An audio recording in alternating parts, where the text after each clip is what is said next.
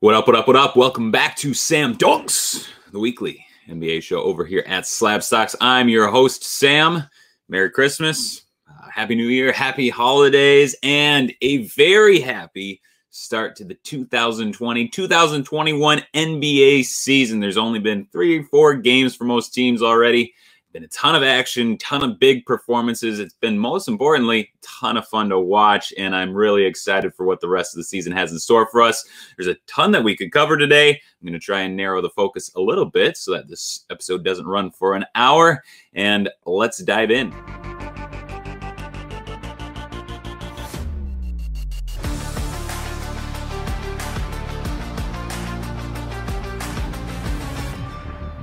It has been a wild start to the season. We had the Clippers beat the Lakers and then the Nuggets and then get beat by the Mavericks by 50 points. We have the Magic undefeated. We have the Cavs undefeated. The Warriors look really bad. Uh, my Bucks lost to the Knicks. Uh, there's just so many different things that we could talk about, and there's so many different things that we just don't really know about yet. And I guess you know, really, probably the rest of the regular season is going to be just as turbulent. But there is one thing that we do know for certain: Kevin Durant is back, baby. The NBA just so much better when Kevin Durant is playing and playing well. Uh, seeing him play with the Nets the way that he has been has just been absolutely enjoyable. He's easily the best player in the Eastern Conference. He's playing like the best player in the league right now, which you know, really all just seemed highly unlikely over the past year or so. Uh, you probably remember he ruptured his Achilles back in game five of the 2019 NBA Finals. Uh, really, Achilles injury, just one of the brutalest injuries in all of sports. Uh, we've seen so many star players through the years go through that same injury and just kind of never return the same. A couple years ago, Boogie Cousins, DeMarcus Cousins, he obviously went through the Achilles tear. Uh, before his injury, he had been a four time All Star between ages 24 and 27. He's scoring 26 points per game, 12 rebounds, four assists, 1.5 steals, 1.5 blocks. If you've only been following the NBA the past couple of years, you probably don't know what the deal is with Boogie Cousin, why he's uh, so well liked. And he was absolutely one of the best centers in the game. Uh, ruptured his Achilles post injury. He's only played 30 games so far, only 25 minutes per game, and kind of just a shell of himself 16 points, eight rebounds, 3.5 assists, 1.3 steals, 1.5 blocks. Still hasn't played yet this year with the Rockets due to all the COVID things that they have going on there. Uh, hopefully, we get to see him play soon and find out uh, where he's at now, another year removed from the injury, but still, uh, just not quite the same.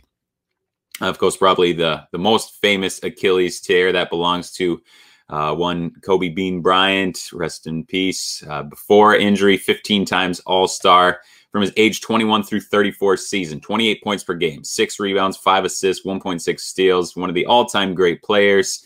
Ruptures his Achilles. He was uh, much older. I have age 28 on the slide. I should say age 36 when he returned. Uh, he did play 107 games after his return. Um, still averaged 19 points, 4.5 rebounds, four assists, one steal. Also was an All Star for those three years because that's how NBA All Star voting works. Um, but anyone who was watching clearly knew he just wasn't quite the same. Although he was 36 again when he returned, which adds some difficulty to the whole situation. Uh, Rudy Gay, certainly not an All Star by any stretch, not a Hall of Fame or anything like that, but he was a good player. Uh, 36 minutes per night before injury. Uh, from age 21 through age 30, 19 points, six rebounds, 2.5 assists, 1.5 steals. You know, kind of a chucker, but uh, you know he certainly put up numbers. Uh, Post injury from the, over the last three seasons, only 23.5 minutes per game, 12 points, six rebounds, two assists. So just clearly not the same. Uh, well, let's look how Mr. Durant has fared in the first three games back. Looking pretty good. 22 points, then 29 points, then 29 points, uh, five rebounds, four rebounds, three rebounds, three assists, three, th- uh, four, uh, three steals, two steals, a couple of blocks. Uh, he's been shooting well right along the way. Uh, he's uh, taken a bunch of three point attempts. two the first game, four the next game, seven the last game. He's getting to the free throw line. he's hitting it. he's I don't know what the rate is, but he's hitting at a, a high rate on his free throws. He's uh, seven free throw attempts, nine free throw attempts, nine free throw attempts. Uh, just really good all around. And he's playing a ton of minutes. Uh, started off a little bit slower, 25 minutes, you know, just easing him in, but then jumped up to 33 minutes, then jumped up to 36 minutes uh, in the loss. So, you know, Kevin Durant, it's a good start. It's really encouraging. Uh, advanced, looking at some of the advanced stuff, the true shooting is right there 57% league average, but then 72%, 76% excellent. The assist percentage is high. The usage percentage, he's being used a ton. If you've been watching the games, you just see Kevin Durant all over the place, dunking, shooting, driving. Uh, it's awesome to see. The offensive rating is sky high every minute that he's on the court. Things are looking good in Brooklyn as long as Kevin Durant is healthy. And really, things are looking good around the NBA as long as he's healthy, too.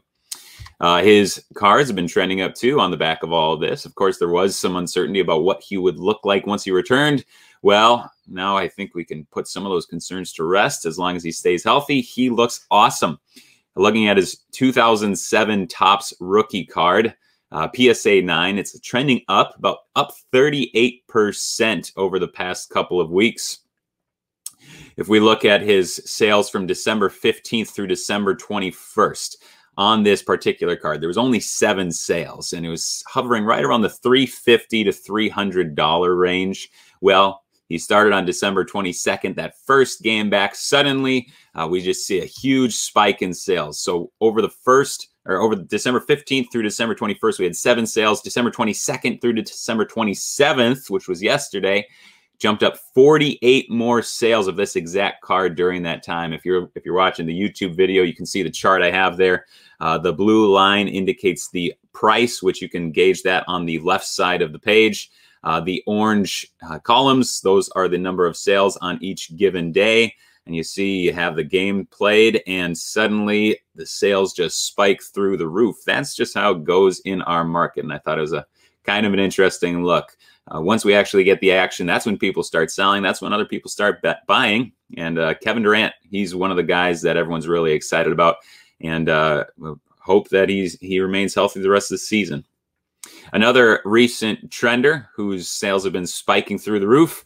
Uh, that's Christian Wood. Uh, he really only has a few rookie card options available. So we're looking at his 2015 Donruss rated rookie in its raw state. Uh, since the beginning of December, these cards have hiked up about 80%. He's they're recently hovering in the $90 range on average, regularly selling for three figures. You know, he's always been a per minute maven, you know, uh, meaning that, you know, his counting stats, they're always going to look amazing when he gets some minutes, but really he can even accumulate some good counting stats even in just a limited amount of time on the floor. Uh, last year was, of course, his first big break, getting playing time with the uh, Detroit Pistons. He parlayed that success into a three year, $41 million deal from the Houston Rockets. And now there's simply just going to be a ton of minutes for him to play. Now he's got he's got Harden at least for now. He's got John Wall, Boogie Cousins, uh, but due to the transactions of recent years, there's just not a whole ton else around that roster, which means he's going to play a lot. Uh, we saw that the other night. As of as of this recording, uh, the Rockets. Well, they played last night, so they've played two games so far. They already had the game canceled. Um, in that game couple nights ago, he had 31 points, 13 rebounds, three assists, one block, with a 65% true shooting, and all supported by a 27.8 usage rate. Uh, last night, a little bit worse of a game. His shooting was fell a little bit off, but still generally all around pretty good. 23 points, three rebounds, one assist, two steals, two blocks, uh, 55% true shooting, so just about league average ish, uh, and then a 24.5% usage. Pretty good. Now, the Rockets are certainly uh, facing a, a, short bench due to the, the COVID tracing, so he's not going to get uh, 44 minutes every night. Um, you know, Boogie Cousins, he should be playing a, a, pretty good number of minutes too, as as a big once he returns. Both he and John Wall are going to be scraping up a good chunk of the usage, but I really don't know how much that's going to affect Christian Wood, as it will just the other players around the roster. They really do need Christian Wood to be a good player. And I think he is a good player. And I also think he's a good card investment too. And he's going to put up the type of eye-popping counting stats that most box score surfers look for. You know, the, the type of stats that are going to look good in a tweet, that are going to make him a popular fantasy basketball option. All of that really should just be helping his card market demand. Uh, he's also going to have the underlying stats to support continued success. Uh, you see uh, in our chart there, we, we had some pretty healthy purchase uh, purchase quantities of Christian Wood right along the way. But once he actually started playing and once he got some started getting some of these stats, that's when we see on the right side of the chart uh, the sales really started hiking up. Now, a lot of people are buying his his rated rookie right now, which makes sense because you know, there really just aren't too many more options out there. Uh, there are only four PSA 9s in existence, and there aren't any 10s. Uh, I do imagine that a number of people are buying these right now in bulk and then sending them in for grading. Uh, but I would like to caution you to keep in mind that this is a paper product. Uh, paper generally suffers, you know, from dinged corners a little bit more easily than than chrome products do. And I guess I'd just be pretty surprised if most people had these cards sitting in sleeves and top loaders for the last four, you know, five years, whatever it's been. Uh, just probably not a super realistic expectation for most eBay sellers. Uh, so while I think it's a, a good investment opportunity and an interesting option for you, I also would say that if you hope to buy one of these and send it in to get graded and are hoping for a PSA 10, I just wouldn't get my hopes too high. Uh, generally, you shouldn't have your hopes too high in that scenario, uh, but perhaps especially in this situation, but that's just my opinion. Uh, since we are only talking about seven footers or near seven footers at this point, let's keep that trend going. Take a look at Domantas Sabonis. He was a rookie in 2016 as the 11th pick in the first round of that draft. Uh, 2016 was also the first year of Optic and easily their best looking design to date, in my opinion. Uh, so we're looking at his rookie Optic Hollow from 2016. It is trending up up about 185% in the month of December so far. The most recent well went for a most recent sale went for 114 smackaroos. Uh, I know we talked about Sabonis a fair amount last year too, and and this is what I like about him. I'm, I'm showing his basketball reference page here on the screen. Uh, we see a lot of the same sort of trends that I brought up in last week's show when I was talking about Giannis. And we just see a steady progressive improvement year over year throughout his throughout his entire career. Uh, points ticked up steadily 6, 11.6, 14, 18.5. This year, 24.3, although, of course, three games, super small sample size. Uh, rebounds went up from 3.6 to 7.7, 9.3 to 12.4. Small sample this year, 11 rebounds per game. Uh, assists ticked up right along the way, too. 1 to 2 to 3 to 5 to 7. Uh, he's seen increased time at the free throw line each and every year, and he also shoots extremely respectably from the charity stripe, especially for a big. Uh, true shooting has always been strong suit for him. Uh, he is a big, which obviously improves his efficiency, but he'll also spread it out a bit. Uh, and his usage percentage has generally increased along the way. And his assist percentage has increased year over year over year you know, one of the important things for bigs these days, it's not just that you're able to shoot a three. That's kind of just what people say, and it's not necessarily true. The most important bigs in the game right now are guys like Nikola Jokic, Bam Adebayo, and Domantas Sabonis. What they have in common is that they can stand at the free throw line and kind of direct the offense by their passing ability. Uh, now, Domantas Sabonis, he's no Nikola Jokic as a passer. But among all the other bigs in the league, he is among the very best passing big men, the type of the type of center that every single team hopes to have. Also, his offensive and defensive ratings have always just been extremely solid. Uh, he's still only 24 years old and, and really just kind of hardly on the national radar, uh, at least as far as casual fans go. I, really am happy that his card market has been trending upward lately. And I think that as he gains a bit no, more notoriety, we're just going to see a lot more of that to come. He was just named the Eastern Conference Player of the Week for the first week of the NBA season. Uh, so maybe this year he becomes even more well known. I, I certainly wouldn't be upset at that. Uh, another extreme trender lately, and I won't talk about him too much since Aaron just did an Instagram post on him yesterday, but that's Collin Sexton of the Cleveland Cavaliers. Huge jump of 177% in his base Prizm PSA 10 rookie card. Uh, suddenly scoring nearly 30 points per game on elite, elite efficiency with a true shooting of 66%. All the other deficiencies of his game are really just still present. Um, but if you're scoring nearly 30 per game, it just doesn't really matter a whole ton. Of course, 66% true shooting is unlikely to stick. You know, that's that's the equivalent of Stephen Curry's efficiency during his unanimous MVP campaign. So probably going to drop at least a little bit for Collin Sexton, I would imagine. Uh, but you know, who knows? Uh, we'll have to wait and see. Uh, if there's one thing that people love investing in, it is scoring. So if you're holding on a few of his cards at the moment, you wouldn't be crazy to sell off a few shares uh, just to secure some profit and maybe keep a few others just to see what happens. Um, but I wouldn't bet that his true shooting sticks at 66%. Um, but he's he's always been a scorer and he'll probably continue to do that for quite some time. Uh, next, we're going to be looking at the starting five in air quotes, starting because I'm focusing on guys that are still starting their careers. So we're going to do a little career check in at the end of every episode on five different young players, either in their first or their second, and maybe even I'll slip in a few third year players depending on the situation. First member of our starting five, Brandon Clarke. Uh, he's been making some waves recently and not for very good reasons.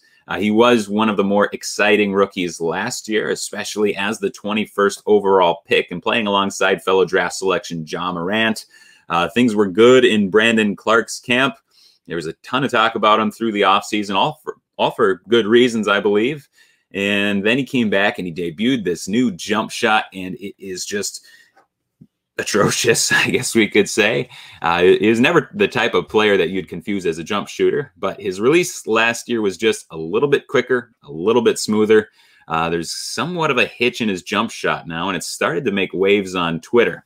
Uh, you know, still very young in the season, obviously. Plus, he is coming back from injury, so you know we should absolutely give him some more time to work through these things. Uh, but the results haven't been extremely great or promising so far. The points are down from 12 to 5, rebounds down from 6 to 3, and then the, just the general ro- rosy outlook on his potential is down as well. Again, just three games so far, so we shouldn't overreact too far. Uh, but his card market appears to be taking a bit of a dive as well. We've seen a 48% drop in his Prizm Silver PSA 10 rookie cards in the past week or so. Uh, the Warriors have been awful in every sense of the word so far, especially those two rock chalk Jayhawk wings. But there's the one young fella who's been not very bad at all, and that's the rookie, number two overall pick, James Wiseman. Uh, when you watch him play, you know, it's just kind of shocking to see how strong he is and how how athletic he is. You know, there's just that inherent uh, size and athleticism that just can't be taught. Uh, through three very forgettable Warriors games, James Wiseman has shined as one of the few bright spots with 15 points, six rebounds, steal, and a block, and in only 24 minutes per game. Uh, he's taking a couple of threes per game, and he's actually hitting most of them. Clearly, that's not going to keep up at that rate, um, but it is a promising sign. Uh, but on the high profile team on which Wiseman wasn't supposed to be playing a very major role. He really is stepping in immediately as the Warriors' second most important player and that's huge. So good things to come for James Wiseman. Of course, all we really have are the draft pick cards so far. So we're just going to have to wait and see what we can pull out of wax. Hopefully, if we can, any any of us can get any. Uh, next up, my guy Darius Garland. Awful rookie season, certainly. Um, I've said that we kind of need to give him the benefit of the doubt. You know, missed college essentially, uh, then thrust right into a major role at the hardest position in basketball to just transition into. And it was a tough situation with the Cavaliers last year, with the coach and the players around the roster. Uh, just really just too hard to make.